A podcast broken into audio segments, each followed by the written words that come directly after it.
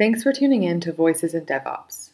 If you enjoy this podcast, please check out Jon's reports and blogs on gigaom.com, where he covers all things DevOps, data, and strategy, addressing many of the topics covered in Voices in DevOps. Hello, and welcome to this edition of Voices in DevOps, where I'm delighted to welcome Dave West, who's uh, running scrum.org uh, and uh, I have to say for the record, I used to work with Dave in 1997 on agile software development, only we didn't call it that back there. And Dave actually knew what he was doing. I didn't know what I was doing, but I was able to pretend because of what Dave told me. So um, that's the background to that. And now 20 years have passed, so hopefully I do know what I'm talking about a little bit more. But Dave, you absolutely must know what you're talking about. Uh, but what's happened? Over, I mean, how did you even get there? Because I'm not even sure I know the answer to that. And what's happened over the past 20 years to get you to, to where we are now? So, hi, Jon. Yeah, yes. 20, gosh, thank you for reminding me how old I am at the start. That's always a great thing to do. I am as old. Though I recently, I was, uh, I have a six-year-old and a three-year-old, and I was at uh, soccer as we call it here in America. I live in, uh, for the viewers, I listen, uh, or the listeners, I guess we should say.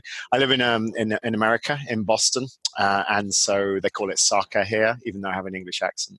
So I was at soccer, and I was having to talk, you know, stand next to some parents watching my child follow the ball, just a few steps behind it, and uh, and we were chatting, and I said, "Oh yeah, I finished, I left university. I went to university over thirty years ago," and they went how old are you? And they said, I said, I'm 49. They went, oh my God, you don't look 49. So I felt, I felt vindicated that I'm not as old as, as I feel, I guess, some, some of the time. But thanks for mentioning yeah. that. So the, the, the, question that you asked, um, and by the way, you did uh, 20 odd years ago know lots of things uh, around um, objects and software development and process. And, and what I didn't know, it turned out you can make up. no, that wasn't quite that bad. but um, so you asked me, how, how did I get here?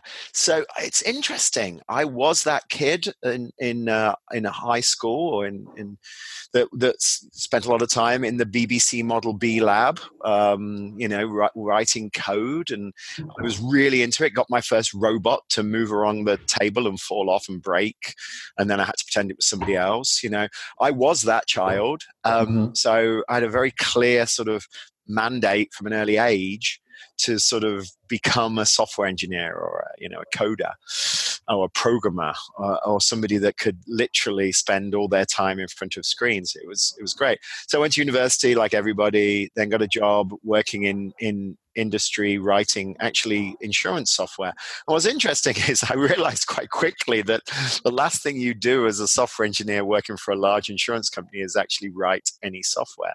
You spend a lot of time filling in forms desk checking you know? I uh-huh. i checked my desk many times it was perfectly fine and didn't change that much uh, uh, you know doing all that kind of stuff. So i realized quite quickly that even though i loved writing code i was doing more at home than i was in the office. So i quickly got into objects um, did my masters you know started that journey and uh, realized oo was the way to go. Now as i got more into objects bizarrely, process became more important to me. The last thing in the world as a software engineer, I wanted more process. But I mm. realized quite quickly that the relationship between architecture, you know, um, and the way in which you work, the relationship between these, you know, these objects, these things, it was it was interesting that you had to work in a different way, and that that led me to the unified process and to the work of Grady and Jim and, and, and ultimately Ivar. And that then led me to write a book that then led me to it sort of like brought me through this sort of journey as i sort of went up the the pecking order from i just want to write code mm. i just mm. want to work with others to write code i just want to write code that doesn't blimmin break all the time because everybody else is writing the wrong code i just want to deliver business value so my code is actually used i just want to you know and, and that does take me back actually because uh, uh, back when it was I can't remember it was the select perspective, wasn't it? That yes, software yeah. process. And I can remember clients saying to to us, uh, uh, "Do we have to use it? Can we just use the process without the the tool?" That's, uh, and the answer right, was no. They wanted the process. No, because we're trying to sell the tool and you got the process for free. Um, but um, that was the process. It worked. I mean, it was a that iterative yeah. agile stuff that we were doing back then. And it's interesting because obviously I, I'm fortunate enough to run Scrum.org for Ken Schwaber, uh, the co-creator of Scrum and one of the, you know, guys that signed the Agile Manifesto. And it's interesting when you look at that group, you know, Kent Beck, Mike Beedle, Alistair, Arie, Ward, Martin, they're all OO guys, right? I mean, uh, you know, a lot of them are OO guys. You know, maybe Jeff isn't, maybe Jim Highsmith isn't, Ron Jeffries definitely was. You know, you you just so so it's interesting that the this agile phenomenon and obviously the DevOps phenomenon, which is sort of that sort of I don't know, him and her, you know, yin and yang of the of this change that we're driving, is has been driven from those those people because ultimately it's about how people work together to solve complex problems, right? Uh, so, I mean, let's, let's get on to that because um, DevOps has kind of emerged as, uh, you know, uh, Gene Kim wrote books about it and other people have written stuff about it. As you say, there's Agile uh, has moved through through extreme programming up to this point, up to, to where you are now with uh, sprints and so on. And then Ops has kind of come in from this other direction. Mm. from your experience, because I I was spending more time on infrastructure in that key five year period what happened? Did it kind of did ops kind of go look enough, or did dev kind of mature, or how how did it actually? It's interesting because we all know. I mean, we all know. We all know that it all started in Belgium, right? DevOps, and um, I think because of beer, maybe. I hope because of beer, and uh, it was originally called Agile Infrastructure right?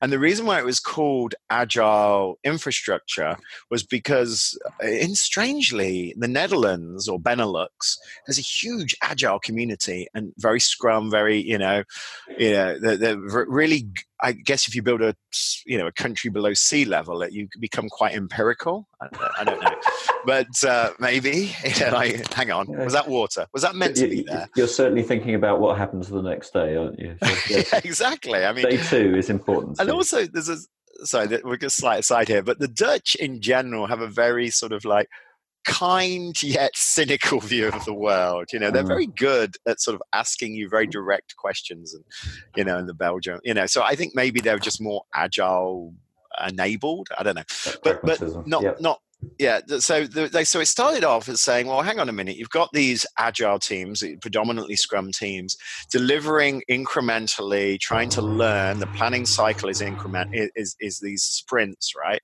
what the heck?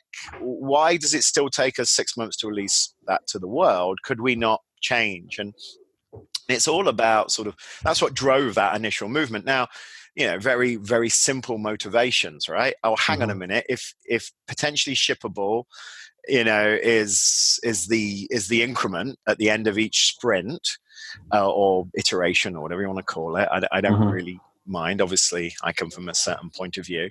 Um, what? How do you know? Why can't we release it? What does that mean? And that's got huge implications on the business. It's got mm. implications not just in terms of the definition of done and what it means for a dev team to deliver working software. Uh, you know where testing lives, etc. It's got implications into robustness of, of of of the underlying infrastructure to support it. You know, it's it's got implications to the business itself. To oh my god, what how does the customer base deal with the fact that your software is continuously changing you know?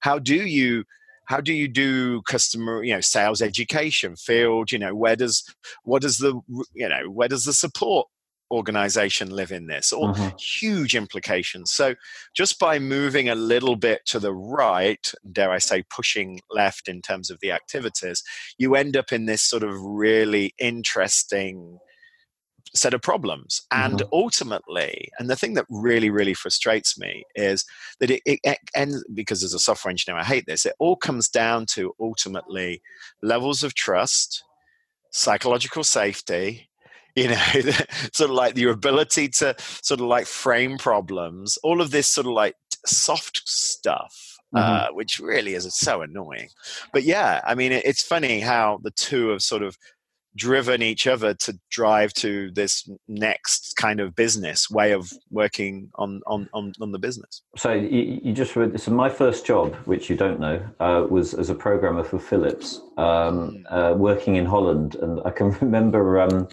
uh, it, it, was workstation based. It was CAD software for electronics. So yeah. I, I, can remember going out there, going out to Holland with some stuff I just built, uh, beta version, and someone said to me, that was mostly alpha, wasn't it? And you're like, yeah, all right, it's a fair cop.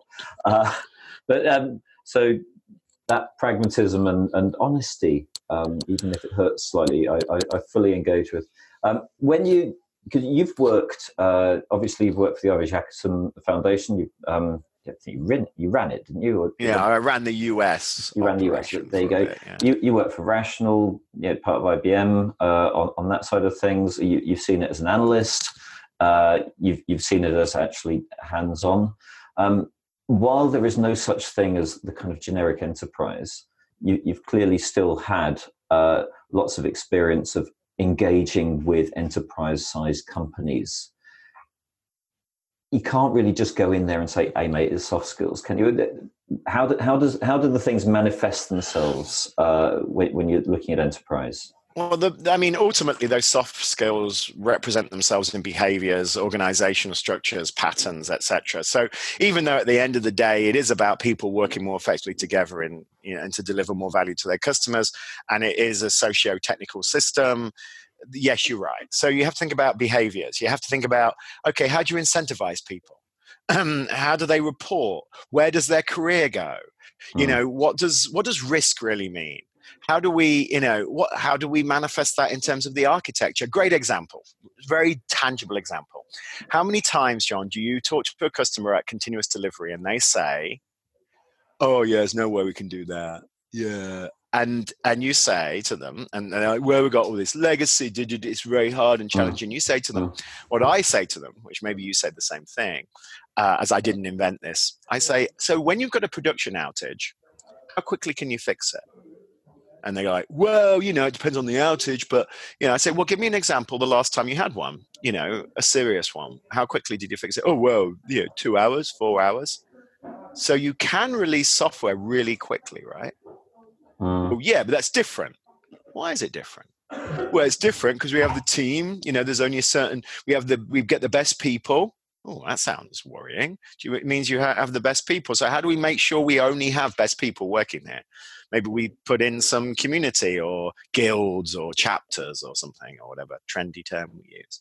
You know so but getting to the nuts and bolts of the issues is really really important. So when i talk to enterprises i tend to look at those sort of things. I tend to talk about how do you measure value? Mm-hmm. and, and then well how's that translated to the customers? How do you align your teams? You know do you align them to subsystems and these like bits or do you align them to customers and outcomes? You know uh, how do you how do you empower your product owners? Where do your product owners come from? You know it's relatively simple sets of questions. And then how does that translate into the machine that is the organization? Yeah and and increasingly i'm thinking uh, which is maybe you are as, as well but i'm thinking that alignment is crucial Mm. And core and context are crucial. So aligning teams to real outcomes, real customers, real thing, mission kind of stuff, you know. And then core and context, most organizations trying to do too much. You know, they don't like making decisions, so that's not great, is it? You know, I was at a large uh, financial insurance company and uh, their COO got up on, on stage. I'm not going to say who they are. And he did a fantastic job. And then somebody asked him, they said, Look, we see from the execs there's too many priorities. Are you going to mm. change that as we move to Agile? And he said, No. I mean, he did it in a really nice way, but he yeah, said yeah. no. yeah, yeah. Uh, yeah, yeah. He said, talked about the empowered individual, talked about you know measurement, talked about controls, but then ultimately said no. The bottom line is you've got to make choices. You know, you've got to keep focused on the things that are important. And the bigger you get and the more complex and the less choices you make, the less successful you're going to be. So, core versus context is one way of thinking about this. What is your core? What are your contexts? And that might not be today. You may have to transition away from certain things. And then the other thing is aligning, once you know what your core is, aligning those teams and teams of teams to that, to that. Um, uh, situation and then building an environment around them to be successful. You know whether that's operations whether that's hr whether that's legal whether that's you know contract whatever those things are. It is actually quite simple but we make it more complicated than we would like to and i get why. I mean we're human beings right? You know mm. we we want everything. We, we, we try to fix everything. We try to build these complex structures processes etc i get why but it, it doesn't have to be that complex. I, I, get the impression from. I mean, there's two things you're saying. The one is um, that you shouldn't be over here. You should be over there. You know, that there's a better place, and it, it's kind of almost cope, not coping strategies, but living in a world where change is the norm rather than the exception requires a change on a whole bunch of dimensions. But the other thing that you said earlier or hinted at earlier is organizations are already good at that, even if they're very big it's just they're not thinking that they're good at that. So you say, you know, for example, how do you deal with a, a, a major outage?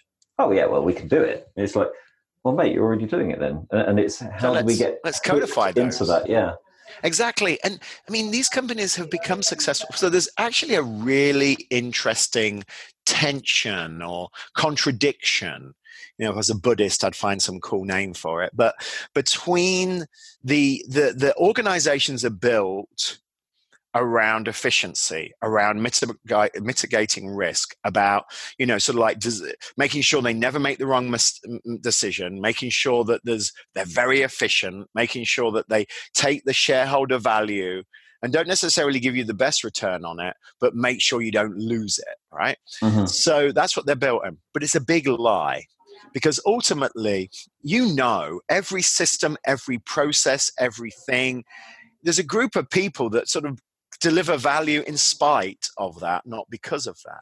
A lot of these organizations are incredibly capable, but their cap- capability is almost, if we admit it, we admit that we weren't doing, like, hey, we delivered it uh, a release to production in two hours or four hours because of production outage and it didn't use a lot of those things that we've invested millions of dollars in change management processes you know uh, massive amounts of erp you know sign offs checks um, you know uh, because why is that? Well because audit were in the room with us um, you know compliance was in the room with us we've got amazing engineers that knew the software. We've got the business that knew the implications and the risk.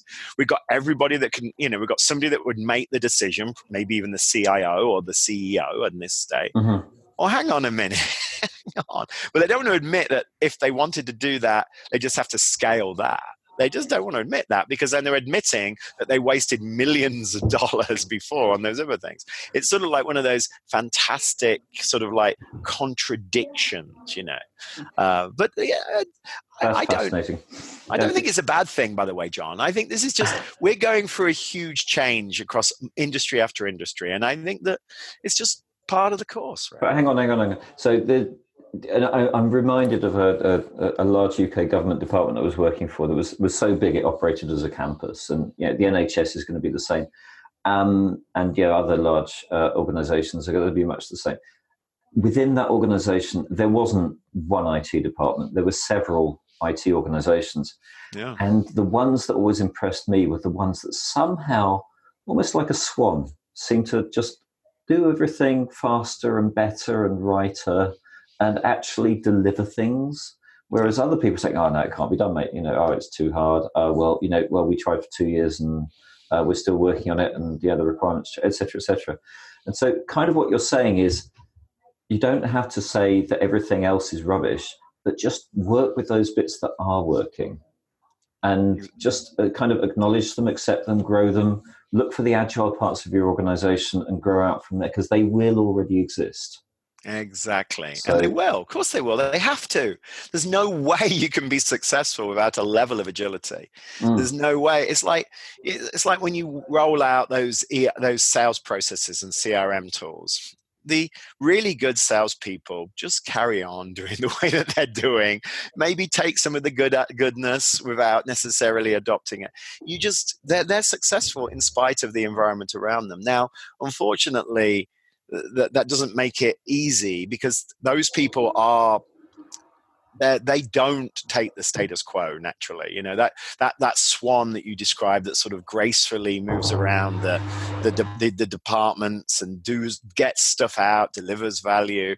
They're made up of a certain set of people that have accepted. Mm-hmm. That they, that it's it's making choices and accepting they're your choices, and not blaming the the system or the man, as they say in the U.S.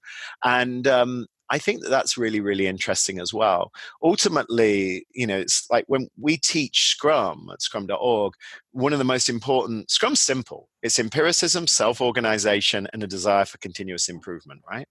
That's all it is. Yep. it's simple. Nailed it. Now, nailed it. Uh, you can take PSM one now. But the, what, what the reality is, self organization is really, really hard because the first thing that you see on most teams is, oh, we can't do that because. Mm. Oh, yes, but. you know, and you're like, well, hang on a minute. You have to take ownership. Now, you cut the suit to suit the cloth. Yeah, you don't want to bang your head against a brick wall all the time, but you have to take ownership of your own destiny, as it were, which very philosophical sort of conversation. And you know, people, your listeners probably thinking, by golly, how do we make this real in our in our organization? There's there's there's a a lot of the time we talk about all organizations are on a journey and uh, so if you're here you want to start moving to there etc and you will mature over time which is this kind of linear approach which actually never works because you'll still be on the same journey in 20 years time. But whereas what you're talking about is actually almost an acceptance of the fact that your organization might be succeeding already and and and acceptance that some parts of it might already be I'll call it organizationally mature or um, uh, capable. capable up there already. And so just stop doing the stuff that isn't that which is a different way around than try harder at doing the stuff you should it, it is interesting. You know, it's sort of like when you get a great coach, a coach will focus you on the things that you do well and strengthen those things, you know, um, whether it's eating, whether it's, you know, habits that you can, you can rely on. The bottom line is that I think that we have to folk i think we have to one take responsibility for the situations we're in mm-hmm. look to the things that we're doing well rejoice in those things and not spend our whole time saying, well, trying to introduce this new way of working. We have to ignore everything that we've done before. That's just silly. But we do have to get things, some of the things that get in the way and get rid of them. Like the incentive programs that I see over and over again. We expect people to work as teams, but we incentivize them as individuals. The promotion models where we, where we encourage people to hoard knowledge and, and not share it you know, mm-hmm. those things are just uncool man they just don't work all they do is they they create this sort of very competitive very individualistic model where transparency is drops because people aren't honest about a program, a project, uh, their knowledge, their experience, you know, whatever the situation is. Now, when you have a production failure, that tends to fall apart because nobody is thinking about, oh my God, how's this going to help my promotion? Or oh my god what happens if i share this with the boss they're going to realize that i know i don't know this and i know this you know? Uh-huh. you know people don't care about that they just want to get the thing done. We need to change our organization i love this. so uh, something i've been writing about is uh, couldn't think of a better term so i called it devops friction. But essentially it's all the things that stop devops from happening from a technical perspective. So oh, but we've got it's all the yeah, but yeah, but security, yeah, but governance, yeah, but APIs, yeah, but um, uh, don't have the right information, yeah, but legacy systems, etc., etc., and they all slow things down over time. Um, yeah. What you're talking about are the organizational yeah buts, um, and it's the same point that what you've got to do is just stop them it's not so much try harder at do the clever it's stop doing the stupid. Stop doing the things that are getting in the way of making it simple. And when you get down to the nuts and bolts on most of these things when you ask why you know the five whys or whatever for everything. They tend to be for a good reason. However the way that they've been implemented and the way that the reality as as the model changes as we become more team focused. And the reason why we become more team focused is because the problems we deliver on or we're solving require teams to work in a way that we're not totally sure about up front so mm. we need these highly diverse teams of multiple skills, you know, working together, cross-functional, etc., etc. You know, so we need to think, but we need to incentivize them. So how do we bonus them and etc. Now, interestingly, as Dan Pink proved over and over again in the surprising truth, what motivates us, the things that we think motivate don't, and the things that we don't think probably do. So we need to think, oh, yeah. So just step back and say, hey, what are we trying to achieve? We want to build an environment for these teams to be successful. How do we do that? Mm-hmm. And um, yes and not yes but and you know humble and kind all those sort of things it's, funny all the things that you that the american sort of education system doesn't like you know we like individuals we like you know, levels of people. You're top of your class. You're you know top five of your class. You're gonna we, that they are they we've yeah, proven over and over again. Humility, honestly, I'm the best at humility. Yes, I've nailed it exactly in my humility. Yeah, but the point is that that isn't it. That's not how you build a great team. That's how you build a great group of individuals that that don't work well together, that are all mm-hmm. in it for themselves. You need to build teams that are in it for each other and in it for delivering value. So, in terms of, I mean, sounds great. Let's do it. But I'm thinking about chicken and egg. I'm thinking about um, there must be an order to do things. That there's certain base uh, elements that if you haven't got them right, then probably the next stuff is going to be harder than it should be. And where it's easy to say is, you know, just be nicer to it, yeah, be kind or, or whatever, and, and, and have a etc. That won't necessarily come naturally. So, what would you say are the things to get right first? First, number most important thing is alignment. I, I, said it earlier align your teams to outcomes and everybody accept that that's why you're aligned. So by the way that highlights one very important thing. Most organizations like teams so much they put people in hundreds of them. Mm-hmm. um, now i would I, I can't say that you can't be in a few but i can say that you can't be in millions. Reduce that to the bare minimum that you can that means choices. We don't like choices, but that's the reality. Um, so number one is align your teams to clear outcomes make them very super aware of that whether it's customer personas whether that's you know internal users whatever that is but find your customer and soon as you find your customer a lot of the other stuff starts falling away particularly if you get the customer to have to get the team have a vested interest in the customer suddenly you, everything else kind of falls apart. You know you, you remember this um, i mean we've worked together in our past. We worked together helping customers and everything else kind of that got in the way of that we kind of just dealt with you know whether it's oh well that customer isn't in the same it means i'm going to have to travel on a sunday night. You know i don't like traveling on or whatever you know whatever those things are. Oh well how do i deliver that training class to them? How do i you know whatever those mm. things are. But the customers help solve lots of problems because you get a vested interest in in doing that. So number one is is around your customers and if you suddenly get your customers uh, alignment to your customers everything else sort of falls in check in, in my opinion. Then start thinking about how you help others I think that you know having that sort of time in your schedule to literally do some coaching, do some mentoring, not only does that help you become better at your craft, it also helps others which then you know that whole karma thing gets mm-hmm. it's, it's it's it's incredible. But alignment is my number one. I i really really do think that. And you know and and i think if you get alignment and you start delivering frequently everything else is easy Mm-hmm. I mean, that's interesting. So, stick with alignment, but also like what you're saying about uh, uh, the collaborative nature of things, because I think yeah, we all use Slack these days, and we all use, and it's all supposed to be collaborative. But as you say, people are still operating as individuals, and I, I think it's a psychological uh, change to be actually working in support of other people, as opposed to, uh, "Hey, I'm communicating, get off my back," you know. Yeah, and that's an interesting point because so I've tried to demonstrate that behavior to my team and, it, and it's not easy.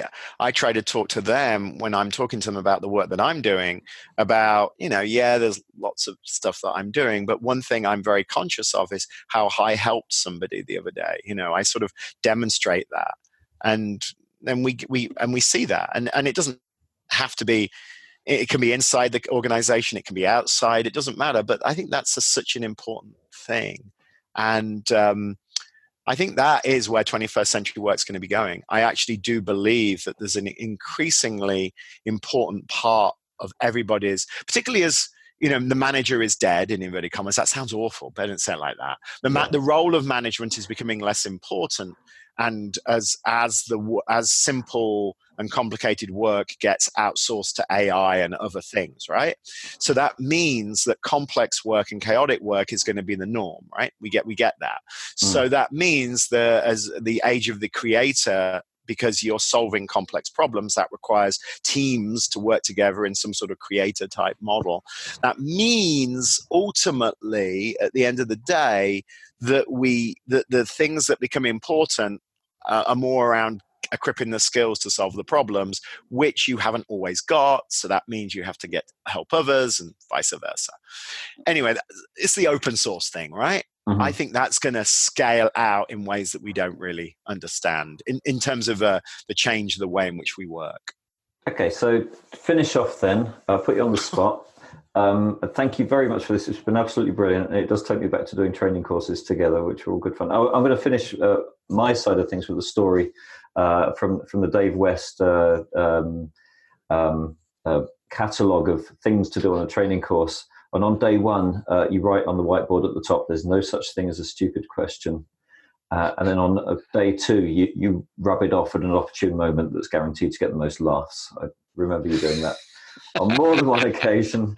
I don't know if that's still a trick in the book, but there you go. Uh, but uh, what I'm going to ask you to leave people with is just uh, if there was one question to ask yourself, or if there's one uh, thing that people could start doing or questioning, um, just to you know, stand in the mirror and and uh, and, and ask that question, or, or maybe to ask it of each other. Uh, in an organization, just to really start getting the hang of um, how to align better, how to collaborate better, etc., etc. What would you leave people with? I think I would. I'm not sure it's a question. Maybe look at the things that you've blamed other people for, and think about what you could have done differently, or what you can do differently in the future to fix those things. So we can't release software. Testing is a bottleneck. Instead of blaming other people, what can we do to help fix that problem take responsibility and sit you know there's a many list of everybody else's fault. Let's try to identify some of those things that we can take ownership of and fix and improve our own lives. Well fantastic. So we start and end with responsibility alignment collaboration what's not to like. Thank you so much dave it's been a pleasure speaking to you thanks Jon if you enjoyed this episode of voices in devops please check out the other ones Scaling DevOps for the Enterprise is the focus of a recent report Jon wrote for GigaOM Research. To find out more about how digital transformation is evolving, download the single report or subscribe to GigaOM Research for future forward advice on IT operations and business strategies.